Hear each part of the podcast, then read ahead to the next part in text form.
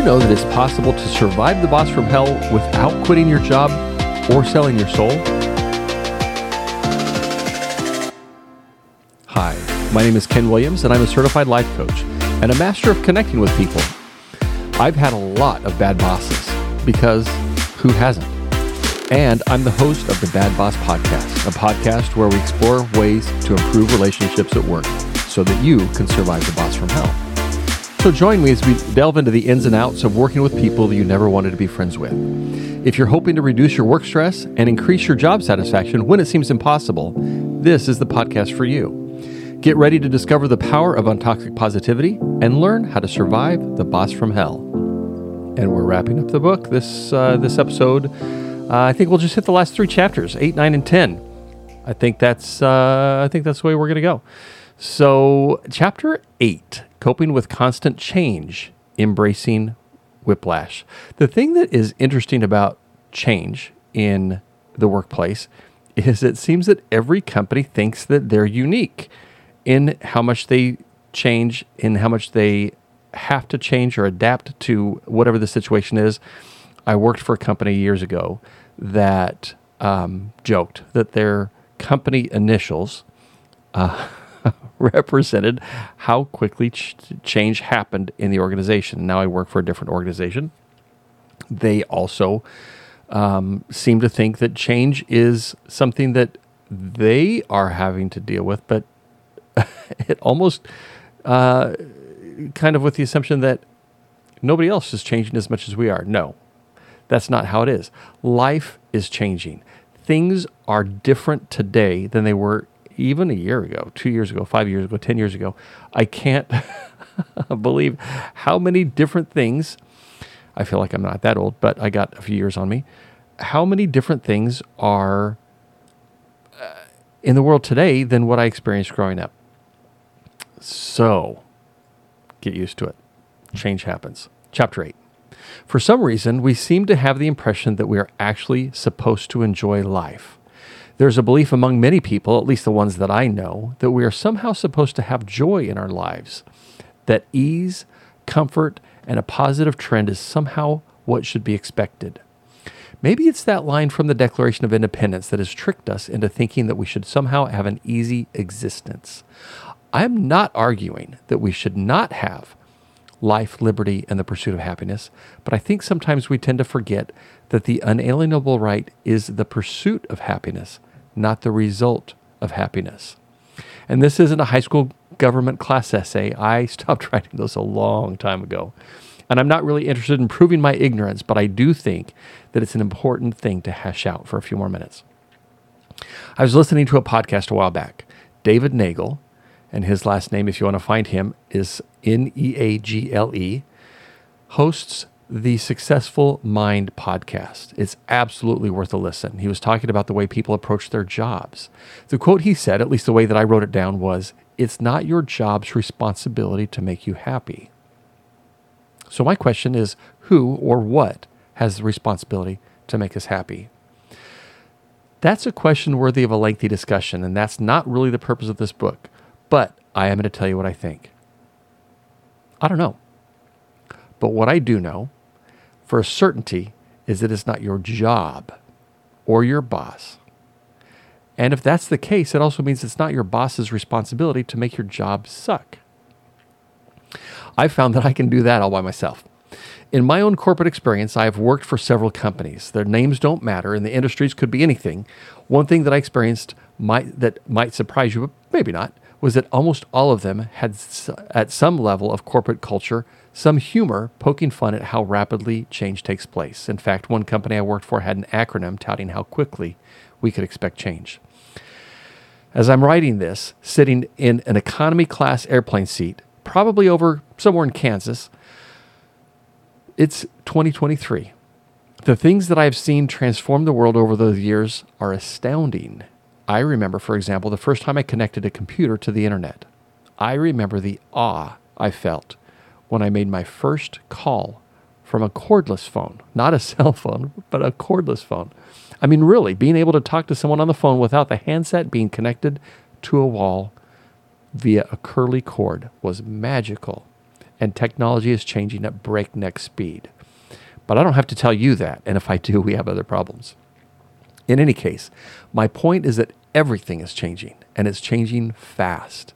So fast that it is impossible to keep up. I learned an important lesson not that long ago a podcast. Yes, another one. I listen to a lot of podcasts. Not a lot of podcasts. I don't have time for that, but I do listen to a lot of podcasts. They can be pretty insightful.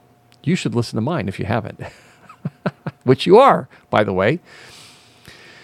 It's called the Bad Boss Podcast. At least I'm having a little bit of fun with it. Anyways, I feel like I got a, lot, a little sidetracked. Where was I? Oh, yes. The lesson I learned on the podcast was if you argue with reality, you're going to lose, but just every single time. Reality, you know, what people are referring to when they say, it is what it is, is what's going on around us. It's the constant flood of changes in everything media, technology, the food pyramid, even our jobs, and it's not going to slow down. Frankly, it can't slow down. Businesses have to change or they will die. Remember Blockbuster Video? No? Well, that's exactly my point. A little company called Netflix started mailing DVDs to people. Movies came to you. You don't have to go to get them. Blockbuster didn't change their model fast enough. So, as of right now, according to an article that I think I read a while back, there's exactly one Blockbuster video store left in the world. Google it. I'm probably right. My point is that change is going to happen. Jobs will change. The players in the jobs will change. Your boss will change. The industry will change. Your relationships will change. My best advice is to stop resisting the change. Accept it. It doesn't matter how much you like it or hate it. Your opinion isn't going to stop anything from becoming different. So, how do you embrace the whiplash of constant change? I don't know what will work for you, so I'll share what has worked for me. Number one, hate the change. Complain to your husband or wife, your coworker, your boss, friend, mother, father, child, or anybody else, including the grocery store cashier, about how stupid the change is.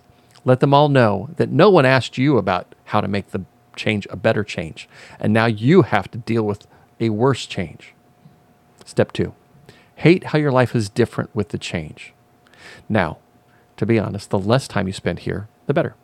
Number three, open your mind to the possibility that the changed policy, management style, pricing, or whatever might actually not be the worst thing that you've ever experienced in your life. Number four, accept that this is the new normal. Number five, completely forget how the old way was and realize that you have completely adopted the change. Now, there are some steps in there that probably I didn't include, but that's basically what has, has to happen. It's a mourning process. There's the grief and the denial and all that. Finally, you get to acceptance. Now, to be fair, I am not always good at this. Sometimes the process can go pretty quickly, sometimes it takes a while. But the whole process is important. Grieve the old. That's okay and probably healthy. At least that's what I imagine my therapist friend would say if I actually asked her. And I'm pretty sure I'm right on this one. Change has to happen.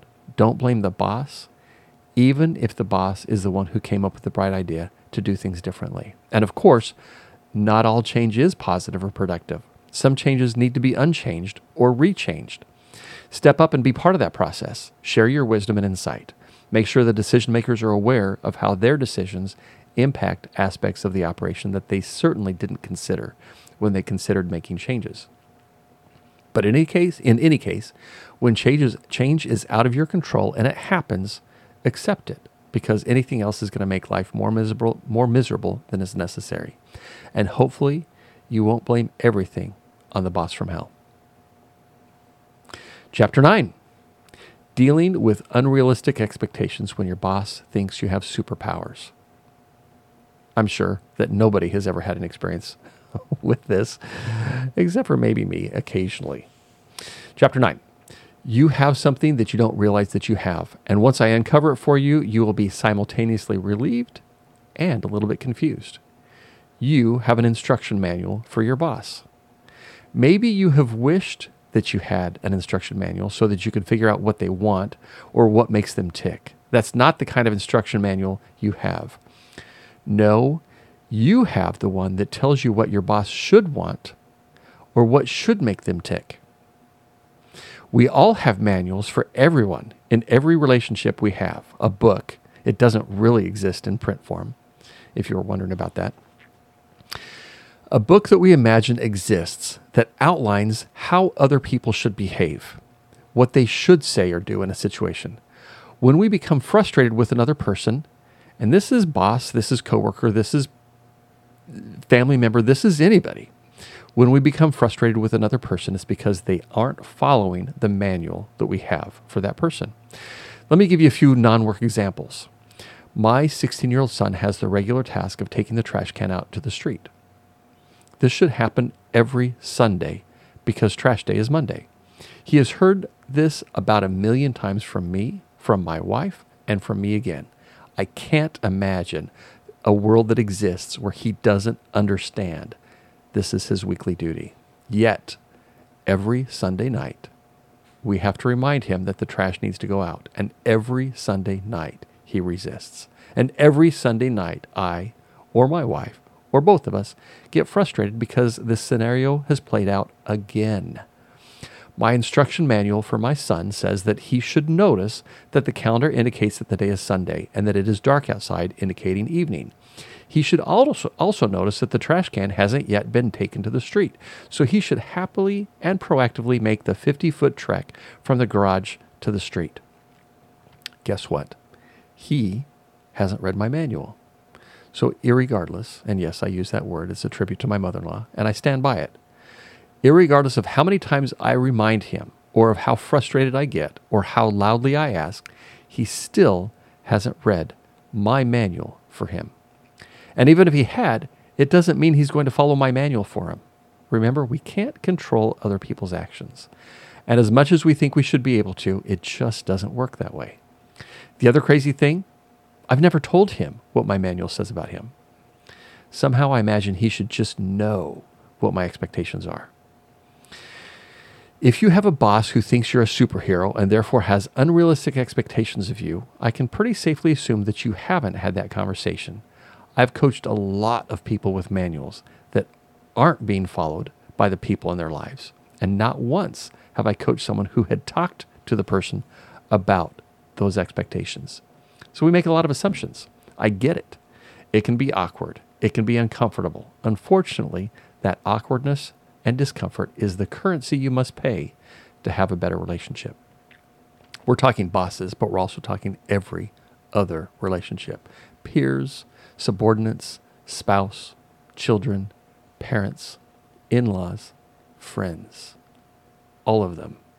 The simple thing is to consider how, or the simple thing to complain about is to complain about. Let me say that again. The simple thing is to complain about how the other person is unreasonable or how they have unrealistic expectations.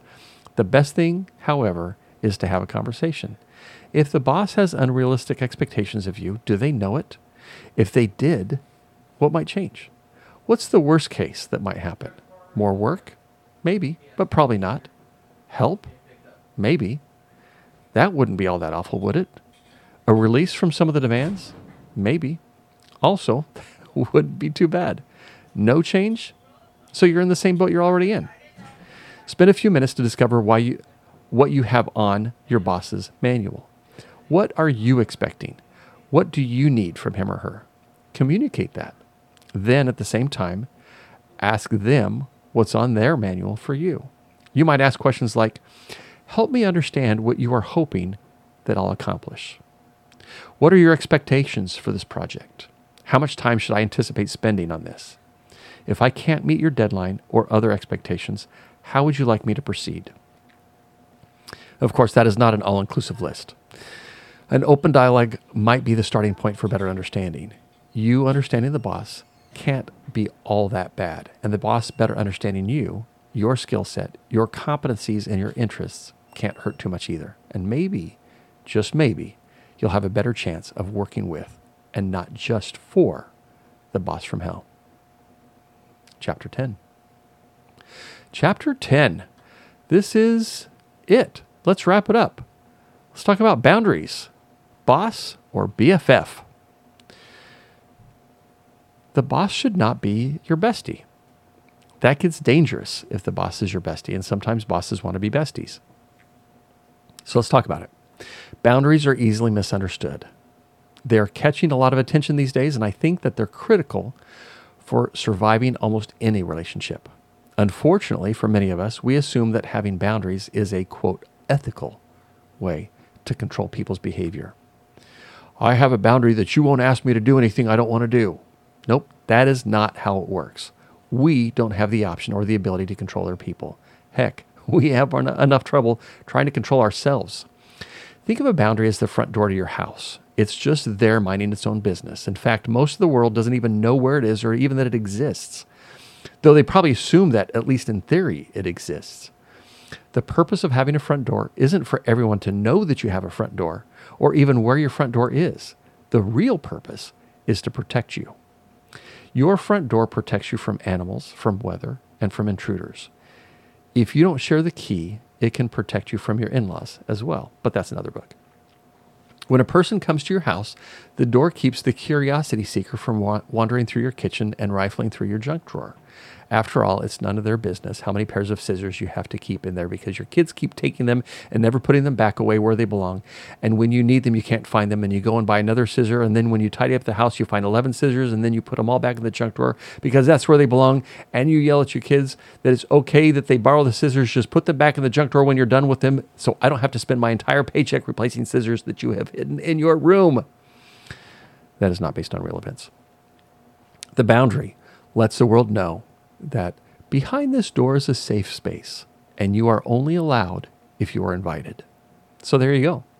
That's your boundary. It's something you decide to protect you. It is not something that you decide to protect or change or fix someone else. So let's talk about a couple scenarios. I'm not sure if you've noticed, but for the last couple of years, we've had a global pandemic. At the risk of losing some of you because you think I'm going to make this political, I am not. I'm just going to share a few things that I observed. I know an older couple who are very concerned with their health. Both cancer survivors, both old enough to be classified as high risk. They were concerned about exposure to the virus, so they established a boundary that no one who does not live in their house is allowed to enter their home. But what about me? I'm a decent guy. I wash my hands at least twice a day. I brush my teeth and I shower almost weekly, but I don't live there. You're saying I can't come in and have a chat with my family? That's exactly what I'm saying. To be clear, their boundary wasn't that I couldn't visit. I did visit many times. I just stood outside their home and talked to them through the window that was cracked enough that they could hear us and we could hear them. The boundary wasn't there to control my behavior, it was there to protect them. They kept their front door closed to people who didn't live there, including me. Now let's consider another pandemic story, also based on real events that I heard about somewhere on the internet. Suppose you have a school that requires students to wear masks, and you personally don't think the mask mandate is right or valid or necessary or whatever else. Can you set a boundary that your kids don't have to wear masks? Careful. This can get tricky. You can have a personal rule that you don't wear masks. Cool on you. But you don't get to, quote, enforce your boundary by requiring the school or the store or the workplace to let you roam around unmasked. See how that works? The older couple set a boundary that no one gets to enter their home unless it is their own address. The school gets to set a boundary that no student, student gets to come into the classroom without a mask. You don't, however, get to set a boundary that the school has to allow little Penelope to play with her friends. Does that make sense? Your boundary protects you if you do this to me, I will do this to protect myself. Your boundary cannot attempt to control someone else. I'm worth $40 million, so you will pay me my requested wage. See the difference? Now let's talk bosses. It is absolutely appropriate to have boundaries at work, but don't confuse a boss trying to get the job done with crossing your boundaries. Have you ever tried to write a job description? It's crazy hard. Don't believe me? try to summarize your current job in a couple of paragraphs. Don't forget to include every possible thing that you might ever be asked to do ever in the course of your employment. It's not really possible. which means that you might be asked to do things that aren't specifically documented as a part of your job. Just like the Ten Commandments don't really cover every possible sin, just the big ones. So when the boss from hell asks you to do something, it's important to understand whether it's part of the job or not. If it's not, please have a boundary. If it is, you should just understand it's part of the job. Jobs aren't supposed to be fun all the time. Sometimes there are sucky parts that no one likes. I'm sorry to break that to you. A lot of times, boundaries have to do with treatment. Suppose your, bo- suppose your boss calls you shorty. It's totally fine to not fine to not like that. So your boundary might look like if you call me shorty, I will not respond. My name is Denise Jr. Profanity might ignite another boundary. Washing his car or picking up her dry, dry cleaning, unless you're a personal assistant, might invoke boundaries. Another cool thing about boundaries is that you don't necessarily have to tell the person that they are approaching or even have crossed a boundary. Remove yourself from the situation. Simply, quietly, in some cases, it may be important to notify the person that they're approaching or crossed a boundary and expect some resistance. People don't like finding out that they've crossed a boundary. It's a little bit embarrassing and maybe a little bit insulting. They might become upset. Remember, they're upset with the boundary. That doesn't mean there's anything wrong with the boundary or with you. What about when the boss wants to be besties? I have been invited to socialize with my team members. I have a boundary that I do not do that. And I can't imagine anyone wanting to spend more time with me than is absolutely necessary, to be fair. I've been invited to socialize with former bosses. Sometimes I go, sometimes I don't. When I go, I go on purpose. I go because I want to. When I don't go, I don't explain or justify. I just politely decline. Sometimes it will be necessary to explain your boundaries, but not always. Just notice that they're there. Make sure you're clear on what they are and why you have them. Remember that they protect you, they do not control others. And protect yourself from the boss from hell. There we go. That's the book, Surviving the Boss from Hell. Next week, we will get into other things. If there is anything you struggle with, especially if you're on my team, if you're one of my employees and you want to talk about your own boss from hell, let's talk if you want to uh, talk about something that uh, you're stuck with, reach out to me. I'd love to have some thoughts. I want to take this in the direction that will help you.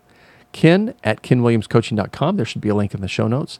If you want to get on my schedule and find out if, if working together would be beneficial, if it's something that would help you survive the boss from hell, reach out to me. I've got a link to my schedule in the show notes. Set something up and we'll chat. In the meantime, thanks for listening. We'll talk to you next week.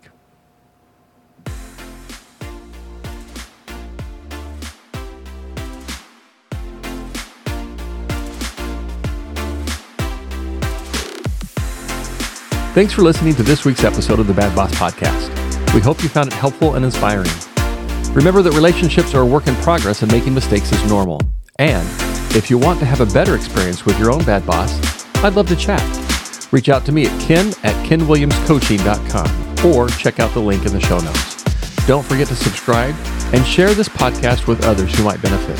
And until next time, don't forget to spread untoxic positivity everywhere.